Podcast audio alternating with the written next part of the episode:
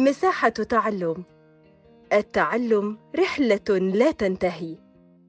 أهلا ومرحبا بكم. أنا الأستاذ عامر الصادق مدرس مادة اللغة العربية الصف الثالث الثانوي المنهج السوداني في بودكاست مساحة تعلم التابعة لهيئة كير الدولية مصر.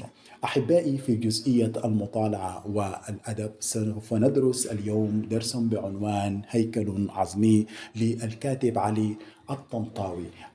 الكاتب علي الطنطاوي يعتبر من المفكرين الإسلاميين الأكثر شهرة وكان عضو لمحكمة النقد السورية وتوفي سنة 1421 أحبتي تعلموا فن الإسقاء فهو سبيلكم لزيادة ذخيرتكم اللغوية ورفع مستواكم الفكري. إذا نعد إلى النص. كنت عند غريب لي طبيب. فخرج لبعض شأنه. فلما أطال الغياب وتسرب إلي الملل قمت إلى خزانة كانت حيالي.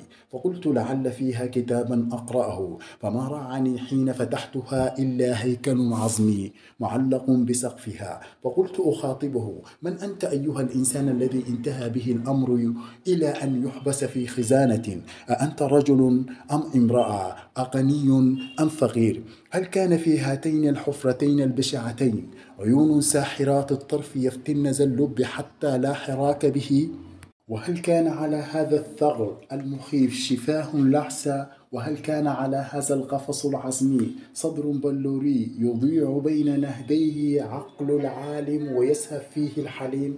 هل كنت أيها الإنسان رجل عفيفا مستقيم أم كنت لصا خبيثا أعترف فلن يضرك اليوم اعتراف؟ هل كنت لص أعراض تلبس ثوب التاجر وترتدي حلة الموظف وتتيه ببردة الغني؟ كم من الأعراض سطوت عليها باسم الوظيفة أو بصلة الصداقة أو ولجت إليها من باب السفور المتهتك؟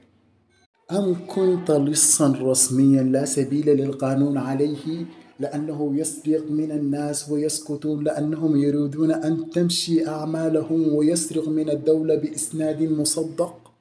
هل كنت أيها الإنسان فقيرا مسكينا عاش على هامش الحياة ودفن في طرف المقبرة فلم يحس أحدا بحياته ولم يدري أحدا بمماته ولعل حياته كانت أشرف حياة لأنها حافلة بالفضائل مترعة بالشرف فكان يكدح طول نهاره ليحصل على خبزه وخبز عياله فيأكله مأدوم بعرق جبينه لا يؤذي أحدا ولا يسرق مال دولة ولا يقص وظيفته, وظيفته جسرا لتحقيق شهوته وتحصيل لذاته ولعل موته أشرف موت لأنه مات مجاهدا في سبيل أسرته.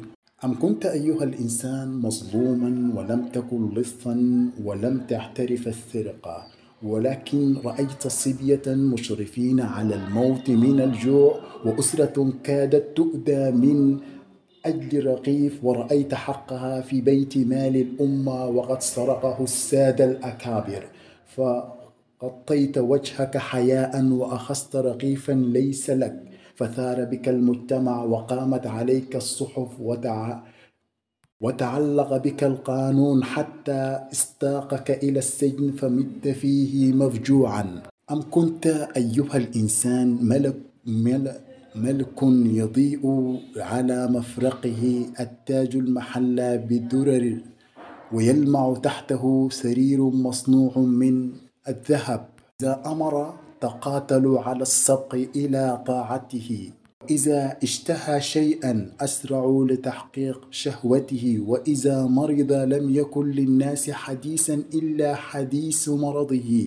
إذا أبل لم يكن سرور إلا ببشرى إبلاله. وإذا قام أو قعد أو قدم أو ذهب لهجت الألسن بقيامه وقعوده واشتغلت الصحف بذهابه وقدومه وإذا مشى في الطريق لم يمشي على رجليه كما كان يمشي أبونا آدم عليه السلام. وكما تمشي ذريته ولكنه يمشي على رؤوس الناس الذين يحسون لفرطة إدلاله أو لفرطة السخط بأنه يمشي على رؤوسهم أجمعين. قل لي أيها الهيكل العظمي المعلق من أنت من هؤلاء؟ أحبتي نعد إلى أسئلة الفهم والإستيعاب. ما الذي يخاطبه الكاتب؟ نعم أحبتي هنا يخاطب الكاتب الهيكل العظمي. أحبتي ما شرف الحياة في نظر الكاتب؟ نعم أن تكون حياة حافلة بالفضائل مدرعة بالشرف عامرة بالكد والسعي. أضبط جملة تسرب إلي الملل وبين لما ضبطتها بهذه العلامة. نعم تسرب وضعت فتحة في الباء. ولماذا؟ أسمعك. إذا هي فعل ماضي وفعل الماضي إن لم يتصل بضمير من الضمائر فهو مبني على الفتح. أشكرك. وإلي؟ نعم.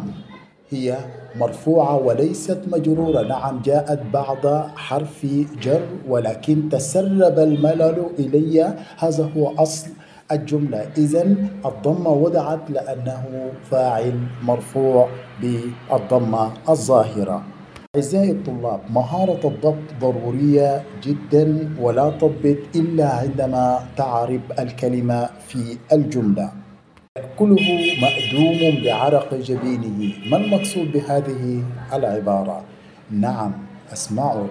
وكل إجابة هنا تؤدي ذات المعنى. يحصل عليه بجهده أو برزق حلال أو أي عبارة تؤدي ذات المعنى. أشكركم. ما معنى كلمة راعني؟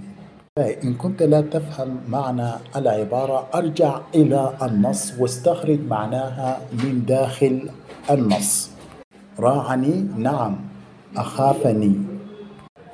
بين الوجه البياني أو الصورة البيانية في العبارة الآتية تسرب إلي الملل. نعم استعارة متنية حيث ألبس الحسي ثوب المعنوي. أشكرك. أحبائي الطلاب إلى هنا. أنتظركم في حلقة قادمة وشكرا.